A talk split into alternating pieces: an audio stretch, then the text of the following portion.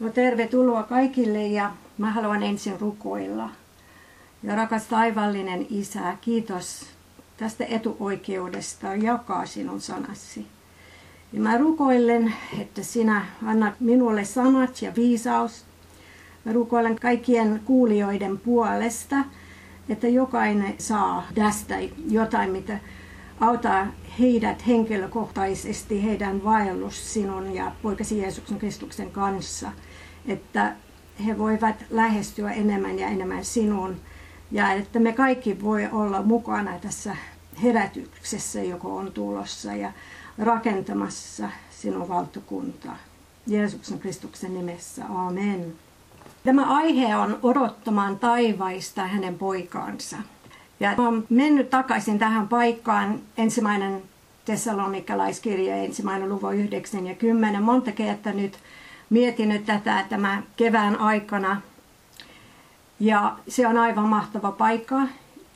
Ja mä luen sen nyt teille, sillä itse he kertovat meistä, millainen meidän tulomme teidän tykönne oli ja kuinka te epäjumalista käännyitte Jumalan tykö palvelemaan elävää ja totista Jumalaa ja odottamaan taivaista hänen poikansa, jonka hän on herättänyt kuolleesta, Jeesusta, joka pelastaa meidät tulevasta vihasta. Ja nämä tesalonikalaiset olivat aivan mahtava porukka, uskovia.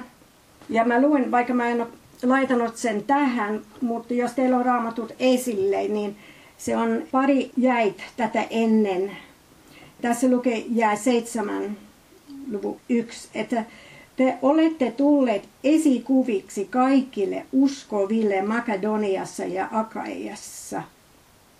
Sillä teidän tyköänne on Herran sana kaikunut, ei ainoastaan Makedoniaan ja Akaiaan, vaan kaikkialla on teidän uskonne Jumalaan levinnyt niin, ettei meidän tarvitse siitä mitään puhua.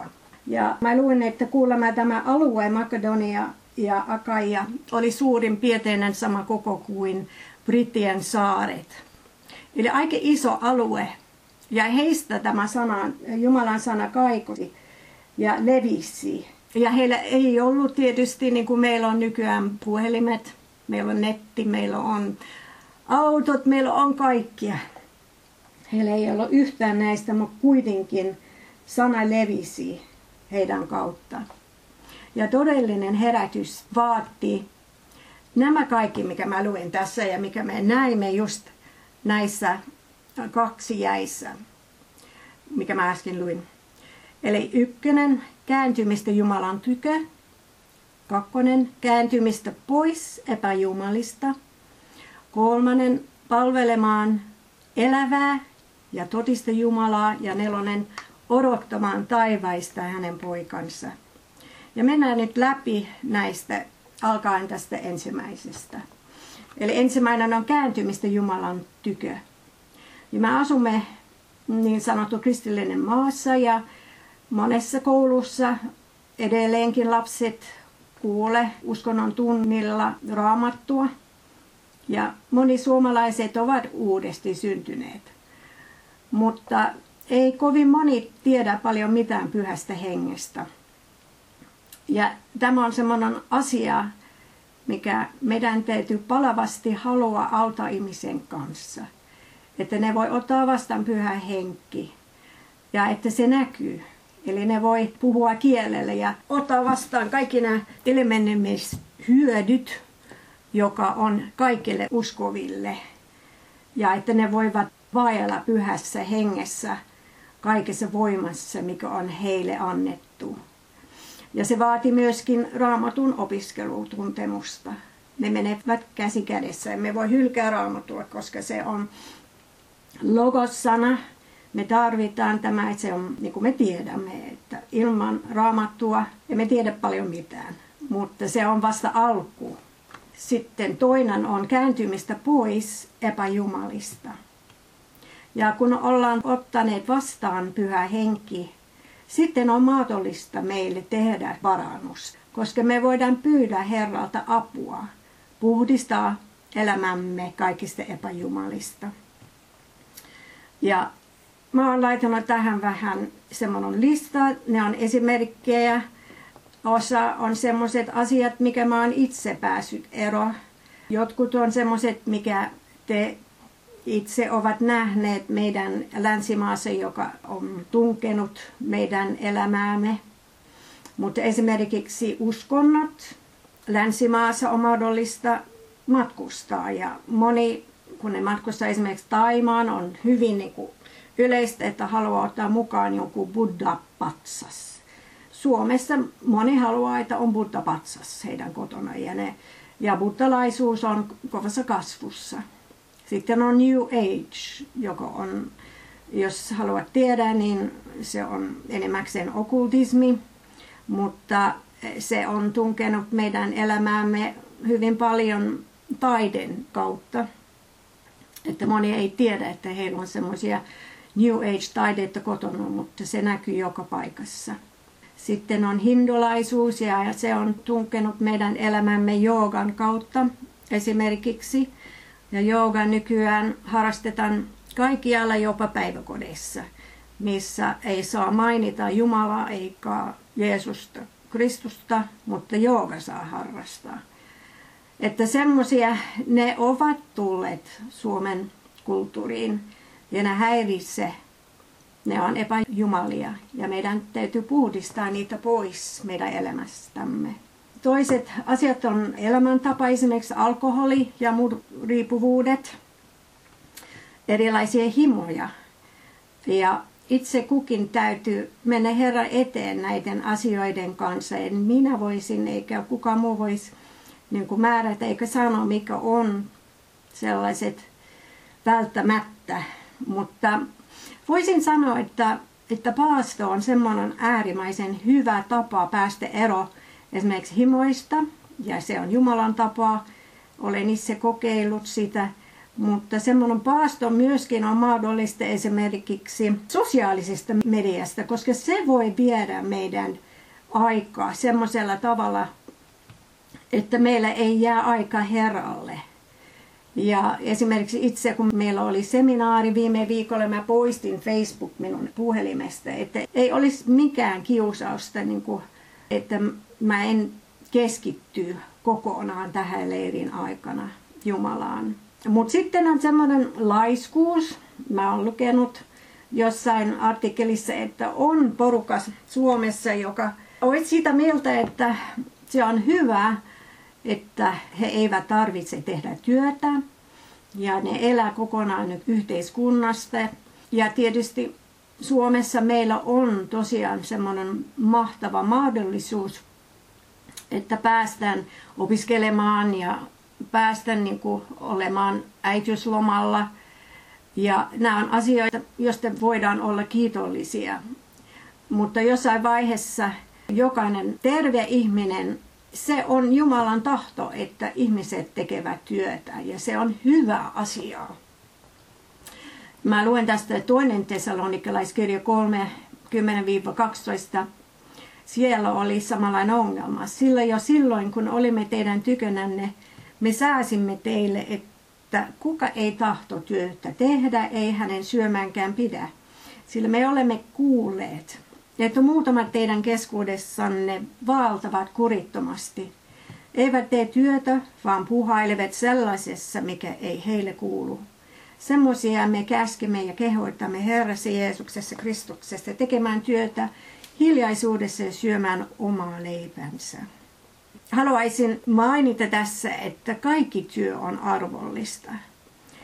Ja esimerkiksi jos ajattelee siivoaminen, että mä oon monesti sanonut, että siivoja on kaiken tärkein ihminen jokaisessa työpaikassa, koska jos paikka on sotkuista, jos paikka on likainen, ei kukaan pysty tehdä työtä siellä. Että jokainen työ on arvokasta Herran silmissä, kun me teemme hänen ja teemme sen Herran avulla. Ja jos ei ole työpaikka, niin kyllä Jumala pystyy sen järjestämään kaikille joka haluavat tehdä työtä. Hän pidää meistä huolta. Mutta sitten on toinen puoli, että uraputki, kun on saanut hyvän työpaikan, niin siitä pitäisi olla kiitollinen tietysti, mutta joskus se voi käy niin, että se alkoi olla toinen Jumala, että ihminen tekee vaan työtä ja kaikki muu jää pois ja erityisesti Jumala unohdetaan. Ja burnout on semmoinen hyvin yleinen ilmiö. Kolossalaiskirja 3, 22-24 auttaa tässä tilanteessa. Palvelijat, olkoon maallisille isänillenne kaikissa kuuliaiset, ei silmän palvelijoina ihmiselle mieleksi, vaan sydämen yksinkertaisuudessa peljäten Herraa. Kaikki mitä teette, se tehkää sydämestänne niin kuin Herralle eikä ihmisille. Tietäen, että te saatte Herralta palkaksi perinnön. Te palvelette Herraa Kristusta. Ja tietysti niin kuin palvelijat työntekijät. Jos teillä on paha työnantaja, saato olla, että saat juuri siinä paikassa, että sä voit rukoilla hänen puolestaan, että hän voi muuttua. Mutta toisaalta, jos mä olen nähnyt sellaisia tilanteita, että uskovat on tosi pahassa tilanteessa ja me ollaan yhdessä rukoilleet ja he ovat löytäneet parempaa paikkaa. Ja itse asiassa se on mullekin tapahtunut. Mutta toisaalta Jeesus, kun oli maan päällä, ei sanonut koskaan, että elämä on helppo, kun rupeaa seuraamaan Jeesusta. Mutta hän sanoi, että taako on kevyttä ja hän hoitaa, hän auttaa. Ja hän tosiaan tekee työtä hauskaksi, jos me käännymme hänen puolelle ja pyydämme häneltä apua. Seuraava paikka on semmoinen paikka, joka on tuttu varmaan monille teille. Ensimmäinen Johannes kirja 1, 7-9. Ja tämä aihe tällä hetkellä on just tämä, että käännytään pois epäjumalista. Ja apua tulee näin. Mutta jos me valkeudessa vaellamme niin kuin hän on valkeudessa, niin meillä on yhteys keskenämme. Ja Jeesuksen Kristuksen, hänen poikansa veri puhdistaa meidät kaikista synnistä. Jos sanomme, ettei meillä ole syntiä, niin me eksytämme itsemme ja totuus ei ole meissä. Jos me tunnustamme syntimme, on hän uskollinen ja vanhuskas, niin että hän antaa meille synnit anteeksi ja puhdistaa meidät kaikista vääryydestä. Eli jokainen meistä on mahdollisuus kääntää Herran eteen ja saada puhtaaksi joka päivä ja saada neuvoa häneltä, miten me voi parantaa meidän elämämme. Me voidaan kysyä, että mikä on ne epäjumalia meidän elämämme tai pahetta, joka estää meidät pääsemään hänen edessä ja kuulemaan hänen äänensä. Ja sitten Efesolaiskirja 4, 29-32. Mikä rietäs puhe, älköön suustanne lähtekö, vaan ainoastaan sellainen, mikä on rakentavaista ja tarpeellista ja on mieluista niille, joka kuulevat. Älkääkö saattako murheelliseksi Jumalan pyhää henkeä, joka on teillä annettu sinetiksi lunastuksen päivään saaka. Kaikki katkeruus ja kiivastus ja viha ja huuto ja herjaus, kaikki pahuus olkoon kaukana teistä. Olkaa sen sijaan toisianne kohtaan ystävällisiä, hyvä sydämisiä, anteeksi antavaisia toinen toisellenne – niin kuin Jumalakin on Kristuksessa teille anteeksi antanut. Mä olen monta vuotta tätä lukenut aikaisemmin ja monesti ajatellut, että Jumala vaan haluaa, että me ollaan kilttejä ja että muut näkee, että me ollaan hyviä ihmisiä ja kunnon ihmisiä, mutta se on paljon enemmän kuin tätä, että meidän täytyy päästä eroon näistä kakkaruudesta ja kiivastusta ja kaikki vihoa ja niin poispäin. Sen takia, että me päästämme Herran eteen. Sen takia, että hän voi puhdistaa meidät. Ja sen takia, että vastustaja ei pääse hyökämään meidän elämämme eri tavalla, mitä hän pystyy tekemään, kun me pitää kiinni näistä asioista meidän elämässämme. Ja kolmes, mikä nämä tessalonikelaisuskovia tekivät, ne kääntyi palvelemaan elävää ja totista Jumalaa. Miten me sitä toteutamme, meidän elämämme? No tietysti Jumala haluaa, että ylistämme. Ja kielelle puhuminen on paras tapa ylistää Herraa, niin hän on antanut tätä meille työkaluksi. Ja yksi hyöty tästä on, että se on ylistystä ja näin ne tekivät siellä ensimmäinen helluntai-päivänä. Ne ylisti Herra kielellä puhumisessa. Teidän täytyy löydä oma tapa, miten te, mitenkä te haluatte ylistää Herra. Laulaminen on semmoinen keino, mikä Herra on antanut meille ja se usein nostaa meidän sydämet Herralle sillä tavalla, että on helpompi päästä hänen lähelle. Sitten on tärkeää kokoontua muiden uskovien kanssa. Ja on monia keinoja tätä tehty, varsinkin nyt kun välttämättä ei pääse fyysisesti, mutta kuten totesimme tämän keskustelu alussa, että on monenlaisia niin kuin, tapaa, millä voi kokoontua ja olla muiden uskovien kanssa. Jumala ei halua, että me ollaan yksin tässä asiassa.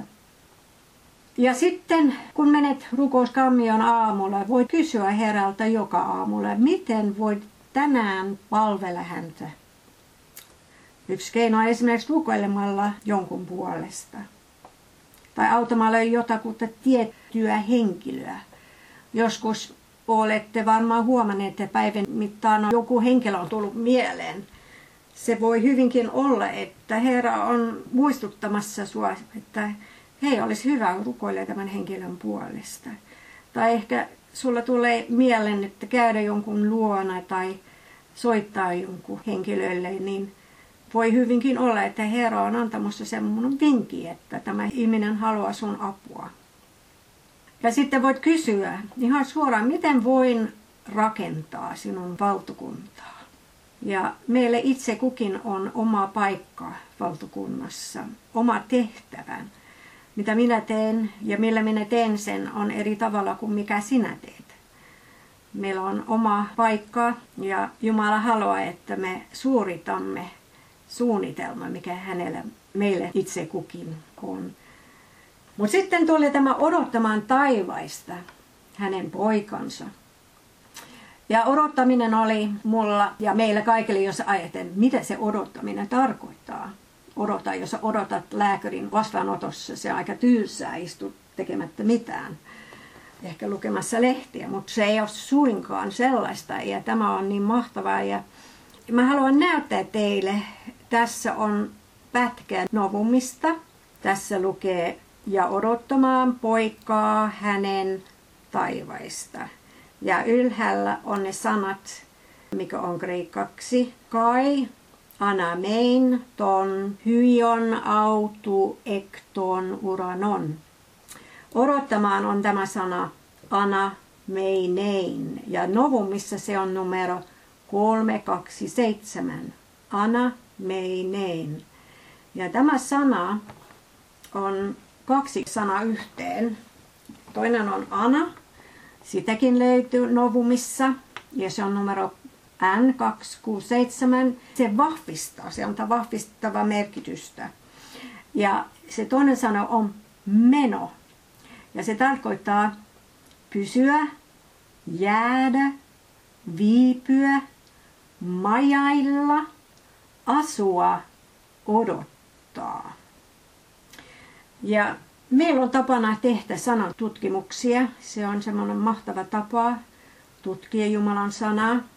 Ja semmoinen periaate on usein ensimmäinen kerta, kun sana käytetty. Se antaa semmoinen äärimmäisen merkittävä, se antaa hyvää kuvaa, mitä tämä sana tarkoittaa. Ja niin se tekee täälläkin. Eli ensimmäinen kerta, missä tämä on, on Mattius 10.11. Ja se oli silloin, kun Jeesus oli lähettämässä hänen opetuslapset saarnaamaan ja voimalla tekemällä voimallisia tekoja. Hän lähetti niitä. Ja hän kertoi heille ja 11. Ja mihin kaupunkiin tai kylään te tulettekin, Tiedostelkaa, kuka siellä on arvollinen, ja jääkää hänen luoksen, kunnes sieltä lähdette. Jääkää. Tämä on tämä sama sana, joka tarkoittaa pysyä, viipyä, majaille, asua, odottaa. Ja tämä antaa äärimmäisen hyvän kuva tästä sanasta. Kun ajattelee, että opetuslapset oli menossa töihin, heralle, eri kaupunkeihin, eri kyliin. Ja siellä heidän oli löydettävä semmoinen arvollinen isäntä, emäntä, semmoinen paikka, missä ne vois yöpyä. Eikä heidän pitäisi mennä niin kuin, toiseen paikkaan samaan kylässä, aina samaan kotiin. Ja se oli arvokas kotiin. Siellä ne saivat levätä. Siellä he saivat puhtaita vaatteet, puhtaita lakanoita. Siellä he saivat paras ruokaa, paras juotavaa. Se oli paras paikka heille, että he voivat virkistää ja lähteä uudestaan toisen kaupunkiin. Minusta tämä on äärimmäisen hyvä kuva tästä meidän odottaminen. Ja mulla tuli mieleen paikka, joka on Johannes 14, 2 ja 3. Minun isäni kodissa on monta asuin sijaa. Jos ei niin olisi, sanoisinko minä teille, että minä menen valmistamaan teille sijaa. Ja vaikka minä menen valmistamaan teille sijaa, tule minä takaisin ja otan teidät tyköni, että tekin olisitte siellä, missä minä olen. Tämä asuin sijaa on, mitä mä haluan miettiä vähän. Mä muistan pikkulikkana koulussa, niin uskonnon opettaja kertoi meille, että isän englanniksi se oli kartano. Isän kartanossa oli monta asuin sijaa. Ja minulle se ei tehnyt vaikutusta, koska mulla oli kuva, että Jeesus on siellä ja hän on valmistamassa rakentamassa tämän asuin sijaa. Mulle se kuulosti vähän niin kuin yksinäistä ja tylsää, että mä halusin, mä tykkäsin niin kuin hengaille mun kavereiden kanssa ja käydä heidän luona. Eli ei se vaikuttanut minulle kovin paljon. Mutta nyt mä voisin sanoa, että mummona minä ymmärrän tätä paikkaa, että tämä asuin sija on nyt. Että Jeesus meni valmistamaan tämän asuinsija ja nyt se on meille mahdollista. Pyhän hengen kautta juuri nyt se on se salainen paikka. Ja tänään kun mä olin menossa läpi tätä opetusta, tuli mieleen, että pitäisi tutkia, mikä tämä on tämä asuinsija-sana. Ja mä menin sinne. Joo, aivan fantastinen. Minä näin, että tämä sana on kreikan kieleksi sana monen. Se on käytetty vain kaksi kertaa Uudessa testamentissa. Ja ne molemmat paikka on nimenomaan tässä oli luku 14. Ja ne molemmat Jeesuksen puheessa olivat. Ei käytänyt missään muualla raamatussa kuin nämä kaksi paikkaa. Eli ne on varmaan jotain hyvin yksilöllistä, hyvin erikoista, ja niin ne ovat. Eli tämä Johannes 14.23 luen nyt.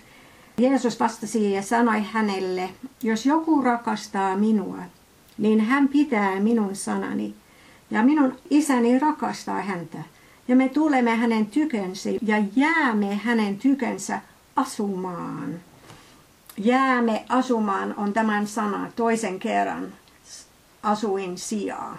Tämä sana kreikaksi monen. Mä näin, että oli parempi käännös vuonna 1913.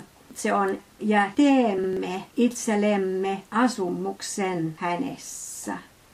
Eli Jumala ja Jeesus asuu meissä nyt. Me ollaan heidän asumus. Ja tämä on nimenomaan se paikka, mihin me päästämme milloin tahansa, kun haluamme. Sieltä me saadaan parasta mannaa taivasta, sieltä me saadaan puhtaat vaatteet joka päivä, kun me käännymme Herran puoleen ja pyydämme tähän puhdistaa meidät kaikista meidän synneistä. Me saadaan elävää vettä, ja mikä sammuttaa meidän janomme.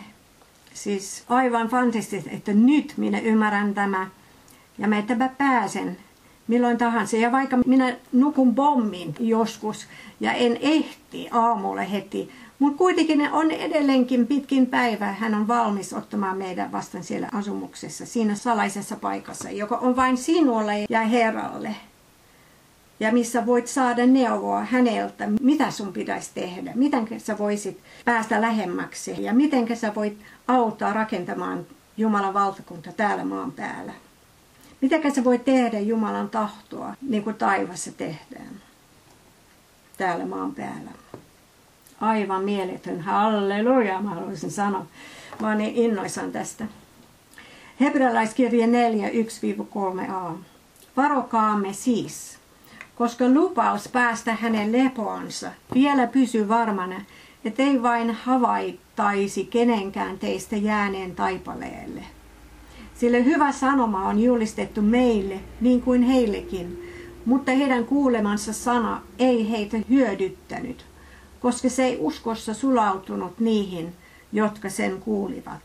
Sillä me pääsemme lepoon, me, jotka tulimme uskoon. Ja jää 11-16 samassa luku 4. Ahkeroikaamme, ahkeroi. Se tarkoittaa, että meidän täytyy vähän ponnistaa. Meidän täytyy vähän niin kuin kääntää vähän itse kuri. Ehkä meidän täytyy luopua jotain, mikä, mistä me ollaan tottuneet. Mutta se kannattaa, koska silloin me voidaan päästä siihen lepoon. Ahkeroikaamme siis päästä siihen lepoon, ettei kukaan lankeaisi seuraamaan samaa tottelemattomuuden esimerkkiä. Sillä Jumalan sana on elävä ja voimallinen ja terävämpi kuin mikään kaksi teräinen miekka ja tunkee lävitse, kun se erottaa sielun ja hengen, nivelet sekä ytimet, ja on sydämen ajatusten ja aivoitusten tuomitsija. Eikä mikään luoto ole hänelle näkymätön, vaan kaikki on alastonta ja paljastettua hänen silmänsä edessä, joilla meidän on tehtävä tili. Kun meillä siis on suuri ylimmäinen pappi, läpi taivasten kulkenut Jeesus Jumalan poika, niin pitäkäämme kiinni tunnustuksesta. Sillä ei meillä ole sellainen ylimäinen pappi, joka ei voi sääliä meidän heikkouksiamme, vaan joka on ollut kaikessa kiusattu samalla lailla kuin mekin kuitenkin ilman syntiä. Käykäämme sen tähden usalluksella armon istuimen eteen, että saisimme laupeuden ja löytäisimme armon avuksemme oikeaan aikaan. Siis myöskin mä haluan mainita, että myöhemmin tietysti apostoli Paavali sai mahtavat ilmestykset Herralta, mitenkä esimerkiksi Efelaiskirjassa, kun Jumala herätti Jeesus Kristusta kuolleesta. Hän herätti hänet ja hän istui nyt Jumalan oikealla puolella taivaallisissa. Mutta myöskin me istumme Jeesuksen kanssa siellä taivaallisissa. Eli kaikki on meidän alla. Emme tarvi ajatella, että me ollaan vain täällä maan päällä, vaan muista, että me ollaan taivallisissa Herran kanssa. Mä haluaisin lukea teille Noumista, sivu 243, kommentti tästä tilanteesta. Tiedettiin yleisesti, että apostolin tultua Tesalonikkaan oli tapahtunut suuri muutos niissä, jotka ottivat evankeliumin vastaan. Siitä oli julistettu hengen voimassa. Ja ihmeitä tapahtui.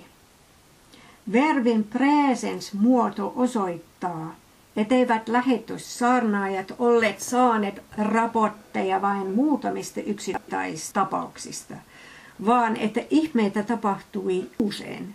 Ja parasta näissä tilannetiedotuksissa oli se, että ne olivat toduudenmukaisia. Tulomme ei viita ainoastaan siihen tapaan, jolla heidät oli otettu vastaan, vaan koko toiminta-aikaan. Ei riitä, että kuoleille epäjumalille sanotaan ei. Emme pysty elämään ei-kielto-sanan varassa.